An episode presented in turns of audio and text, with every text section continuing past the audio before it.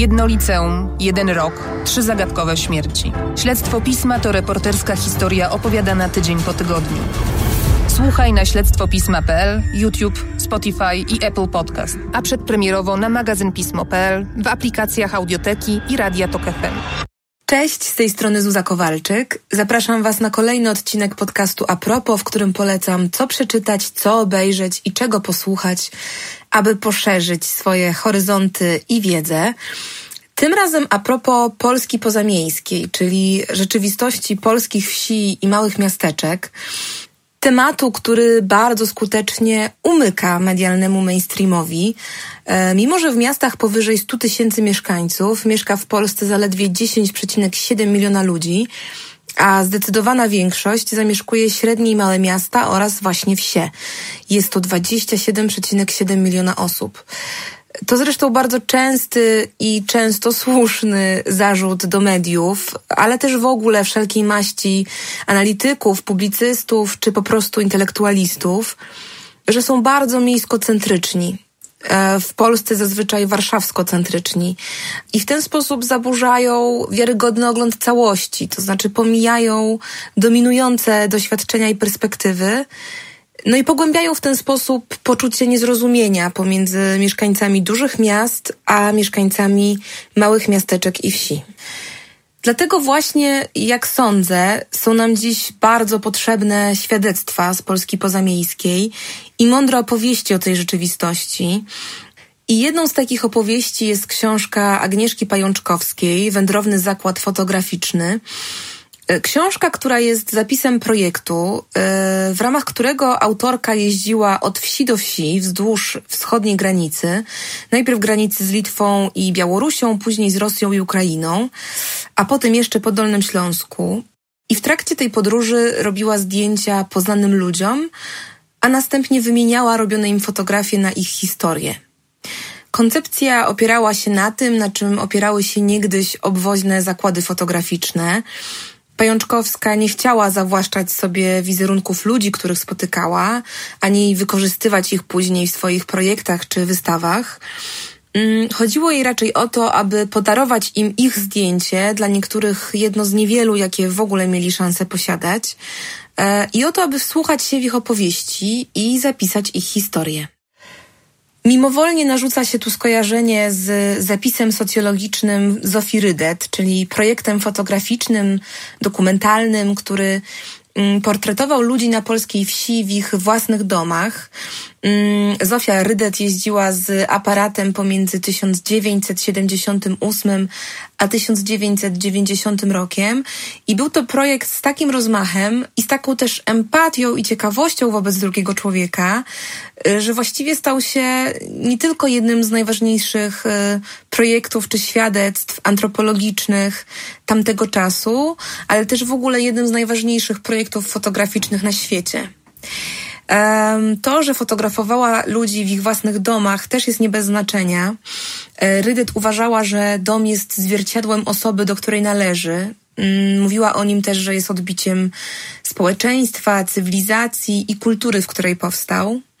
No i nie da się ukryć, że imponujący jest um, projekt, który ma nie tylko na celu pokazać pewien wyrywek rzeczywistości w jej możliwie różnorodnym wymiarze, ale też to, że Rydyt w ciągu 12 lat zrobiła spotkanym ludziom około 30 tysięcy zdjęć, co robi tym większe wrażenie, że zaczynała ona pracę nad projektem mając lat 67. Agnieszka Pajączkowska ma do tych e, skojarzeń czy porównań e, dość ambiwalentny stosunek. E, jak pisze we wstępie do swojej książki, gdy poznała twórczość Zofii Rydet, pierwszym jej wrażeniem, odczuciem była złość. Złość na to, cytuję, że sobie tak pozwoliła nadużyć miejsko-klasowej przewagi, że weszła z butami biednym ludziom do chałup, że wykorzystała fotografię jako narzędzie ich egzotyzowania. A stąd też się wzięło właściwie takie założenie Pajączkowskiej, że ona swoich portretów nie będzie publikować, tylko je podarowywać, a publikować będzie wyłącznie historię. E, jednak z czasem zmieniła swój stosunek do projektu Rydet. Podkreśla, że ona naprawdę wierzyła, że dzięki fotografii może poprawić los ludzi, których uważała za niesłusznie zapomnianych i niedocenionych. E, i że jako starsza pani w latach 70. w Polsce nie mogła znać krytycznych teorii mówiących o relacji osoby fotografującej i fotografowanej w kategoriach władzy. Dla mnie ciekawe są obie perspektywy, e, zarówno opowieść Pajączkowskiej, która jest właściwie takim zapisem spotkania z drugim człowiekiem, ciekawości drugiego człowieka, e, ale też potrzeby odpowiedzialności za to spotkanie i odpowiedzialności za swoje działanie. Jaki projekt wielkiej fotografki, którą e, bez wątpienia była Zofia Rydet, um, projekt, który uważam jednak za dość e, empatyczny i przede wszystkim nastawiony na to, żeby pokazywać to, co większość przeocza, ignoruje, e, zrzuca gdzieś na margines i co właściwie nie znalazło swojego odzwierciedlenia w kulturze. Bardzo polecam sprawdzić jej projekty fotograficzne, e, zwłaszcza, że podjęto się ich digitalizacji i od 2013 roku można całe archiwum zapisu socjologicznego oglądać na stronie internetowej zofiarydet.com. A skoro jesteśmy przy fotografii, nierzadko fotografii dopowiadanej tekstem, to chcę Wam jeszcze w tym kontekście polecić dwie książki, bardzo różne, ale obie bardzo ciekawe. E, pierwszą z nich jest Polska przydrożna Piotra Mareckiego. Książka właściwie równie trudna do zaklasyfikowania, co wędrowny zakład fotograficzny e, również pisana w podróży i również filtrowana osobistym doświadczeniem. Marecki wyłączył w aucie nawigację i po prostu ruszył przed siebie. Plan był taki, żeby się zgubić na szutrówkach, bocznych drogach, y, jeść w lokalnych barach, fotografować przydrożne szyldy, y, ale przede wszystkim spisywać swoje obserwacje i różne anegdoty. E, z tego zapisu wyłania się swojski, ale jednocześnie całkiem nieoczywisty obraz Polski, tej Polski spoza głównego szlaku. Czyli tak naprawdę tej części naszego kraju, którą wszyscy znamy, ale o której nie rozmawiamy, którą trochę wygumkowujemy z horyzontu. Jest to przy tym próba oddania swoich własnych doświadczeń e, bez pretensji do formułowania jakichś szerszych, bardziej ogólnych wniosków. I muszę powiedzieć, że dla mnie Marecki uchwycił taką szczególną aurę polskich małych miejscowości, e, wsi i małych miasteczek, która mi nieodłącznie kojarzy się z dwoma filmami Andrzeja Jakimowskiego, z Mróż oczy z 2003 roku i Sztuczkami z 2007. E, no nic bardziej nie kojarzy mi się jakoś z tym obrazem przydrożnego sklepu e, i takiego bardziej powolnego życia niż ścieżka dźwiękowa z tego pierwszego, e, skomponowana przez Tomasza Gąsowskiego. Więc mam taką nietypową propozycję. Polecam Wam czytać książkę Mareckiego i słuchać ścieżki dźwiękowej z filmów Jakimowskiego jednocześnie. Ale jeśli szukacie jednak jakichś ogólnych wniosków yy, i takiej głębszej refleksji nad tą rzeczywistością yy, Polski spoza dużych miast, koniecznie sięgnijcie po książkę Filipa Springera zatytułowaną Miasto Archipelag Polska mniejszych miast. E, również jak w przypadku Pajączkowskiej jest to książka projekt. E, projekt naprawdę potężny, e, ponieważ Springer, którego przedstawiać chyba nikomu nie trzeba, odwiedził wszystkie 30 miast, które w 1999 roku na mocy reformy administracyjnej utraciły status stolicy województwa. Jest to więc przede wszystkim zapis tego, jak na rzeczywistość małych miejscowości wpłynęła transformacja. Springer rozmawia z mieszkańcami, odtwarza historię tych miast, mm, odwiedza zarówno zamknięte fabryki, jak i nowo powstałe firmy i biznesy, mm, zarówno lokalne bary i knajpki, jak i McDonaldy i próbuje w ten sposób e, zrozumieć wszystkie wyzwania, jakie stoją przed mieszkańcami, zarysować możliwie wiernie ich rzeczywistość, zrozumieć ich potrzeby jak właściwie dość szybko się okazuje, wiele z nich ma wymiar dość uniwersalny, to znaczy wiele z tych wyzwań i trudów jest wspólnych tym szczególnie doświadczonym przez transformację miejscowościom. E, I bardzo Wam polecam ten reportaż, bo opowiada właśnie o tym, od czego mieszkając w dużym mieście łatwo jest odwrócić głowę, a co jest realnym problemem większości ludzi w tym kraju. A tym czymś e, jest między innymi fakt, e, że obraz Polski poza wielkimi miastami, e, to przede wszystkim żywy dowód na to, jak bardzo bezlitosne i uciążliwe są wciąż konsekwencje transformacji i wieloletnich zaniedbań rządzących w wielu częściach kraju. Pisze o tym na przykładzie Zagłębia Dąbrowskiego Magdalena Okraska w książce Ziemia Jałowa, opowieść o Zagłębiu. Są to przede wszystkim historie ludzi, których po transformacji pozostawiono samych sobie, e, zazwyczaj na zgliszczach likwidowanych zakładów pracy. I okraska pokazuje, że transformacja i prywatyzacja, które z pewnością dla wielu okazały się szansą na awans społeczny, e, dla innych, mm, na pewno dużo bardziej licznych niż często chcemy przyznać, okazały się końcem rzeczywistości, w której czuli się bezpiecznie i w której byli w stanie wiązać koniec z końcem. A do tego, co najbardziej przykre, y, są to ludzie konsekwentnie ignorowani i pomijani przez państwo y, i też w ogóle opowieść czy narrację o współczesnej Polsce. Y, książka Okraski jest więc z jednej strony reportażem, a z drugiej swego rodzaju społecznym rozliczeniem, rozliczeniem planu Balcerowicza, czyli pakietu reform gospodarczo-ustrojowych, które przeprowadzono w 1990 roku, e, który to plan spowodował e, z jednej strony obniżenie inflacji i deficytu w budżecie państwa, ale z drugiej zwiększył bezrobocie i problemy materialne tych najbiedniejszych. Jest to więc też opowieść o wydolności państwa, państwa, które weszło na nowe tory i o braku takiej społecznej odpowiedzialności rządzących. Polecam Wam serdecznie, choć y, ostrzegam, że jest to opowieść y, tak potrzebna jak przygnębiająca.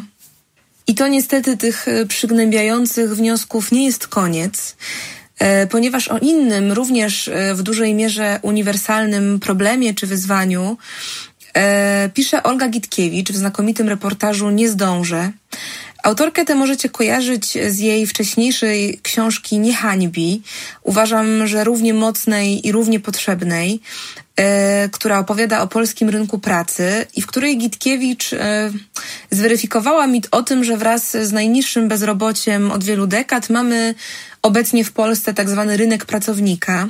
Otóż nie mamy y, i to zwłaszcza na wsiach i w mniejszych ośrodkach miejskich, y, w których w praktyce to rynek bardzo brutalnie dyktuje warunki, y, niekiedy z całkowitym pominięciem dobrostanu człowieka.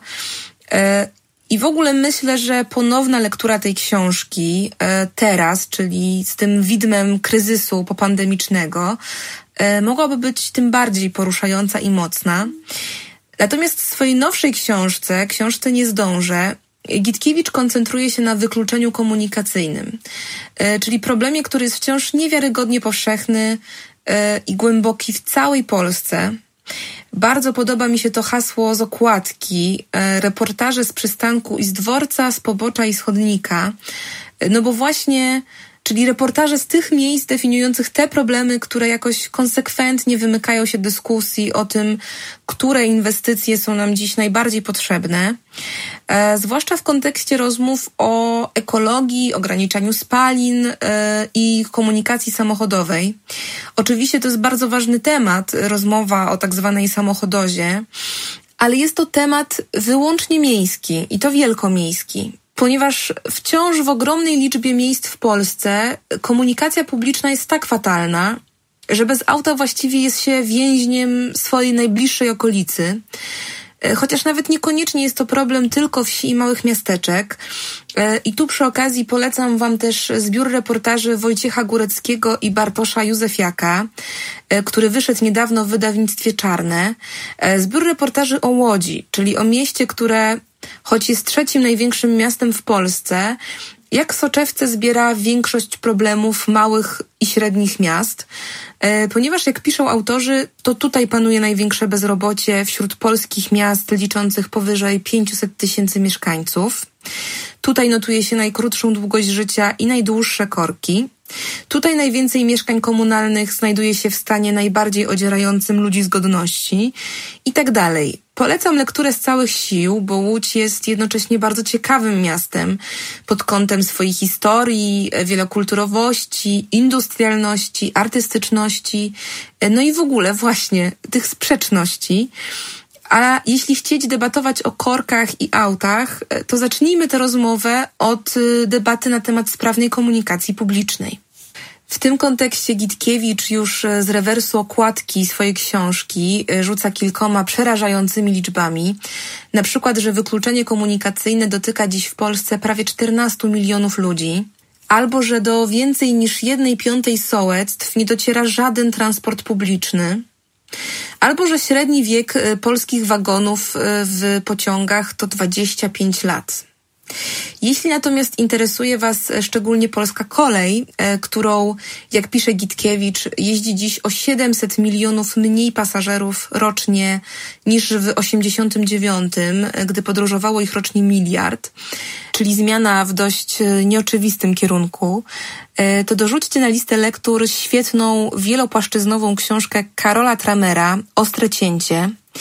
Autor analizuje w niej przyczyny tego fatalnego stanu transportu kolejowego w Polsce, y, co według mnie bardzo ważne, nie pomija przy tym perspektywy systemowej, to znaczy zastanawia się nad tym, czy i jak dało się tego odwróconego wektora zmian uniknąć i przygląda się temu, na co poszły te wszystkie miliony z Unii, które były przeznaczone na modernizację kolei i dlaczego pomimo inwestycji e, problem zdaje się wciąż aktualny, o ile nie głębszy. No i Tramer pokazuje, y, dociekając tych y, przyczyn i tego, co się za tym wszystkim kryje, jak spójna w tym zakresie była i jest polityka niemal wszystkich dotychczasowych rządów, które swoimi działaniami wykluczały komunikacyjnie kolejne małe miejscowości. To wykluczenie komunikacyjne y, to jednak zaledwie jedna z wielu przyczyn, dla których młodzi ludzie wyjeżdżają ze wsi i małych miasteczek. Y, w 2010 roku sytuację wiejskiej młodzieży przeanalizowała w ramach projektu badawczego Młodzież na wsi pracownia Badań i Innowacji Stocznia na zlecenie Polsko-Amerykańskiej Fundacji Wolności. I z badań tych wyszło na przykład, że młodzież wiejską i miejską mniej różnią postawy i działania, a dużo bardziej możliwości tworzone im przez otaczającą ich infrastrukturę. Y, wyszło też, że młodzieży mieszkającej na wsi najbardziej brakuje poczucia równego dostępu do edukacji i kultury, że dużym problemem jest centralizacja uczelni wyższych, ponieważ nie sposób w mniejszych miejscowościach um, doświadczyć wysokiej jakości studiów. Zdaniem młodych ludzi brakuje też pracy dla osób wykształconych, ale również w ogóle edukacji w zakresie możliwości, to znaczy wiedzy o różnorodnych zawodach czy y, różnych nieoczywistych kierunkach studiów, ale też na przykład nauki i kompetencji technologicznych i cyfrowych. I zwracają też uwagę na brak współpracy pomiędzy instytucjami, a nimi, młodymi ludźmi i ich rodzicami. E, bardzo brakuje nam podobnego badania, które byłoby równie szerokie i pochylało się również nad takimi kwestiami, jak e, co jest ważne dla młodych ludzi na wsi, co ich motywuje, czy są szczęśliwi, czy widzą dla siebie perspektywy w bieżącym, bardziej aktualnym kontekście. Zwłaszcza, że na przestrzeni ostatniej dekady z pewnością wiele się zmieniło. Jak przekonywała rok temu dr Ilona Matysiak w wywiadzie Martyny Bundy dla tygodnika Polityka, coraz więcej młodych osób wraca z miasta na wieś. E, doktor Matysiak na przykład wskazuje w tym wywiadzie na to, e, że, i tutaj cytuję, Wychodzimy ze schematu, że życie na wsi to jest jakaś porażka, bo nie jest, bo ta wieś diametralnie się zmieniła i ludzie, którzy ją znają, o tym wiedzą, a jednocześnie w ocenach Polaków wyraźnie traci miasto. W badaniach ogólnopolskich Cebosu z 2015 roku aż 40% Polek i Polaków powiedziało, że chciałoby mieszkać na wsi, a tylko 17% wybrało duże miasto. Od czasu, gdy jesteśmy w Unii Europejskiej, na wieś popłyną strumień pieniędzy, są remontowane drogi, powstają oczyszczalnie ścieków, ale też infrastruktura społeczna.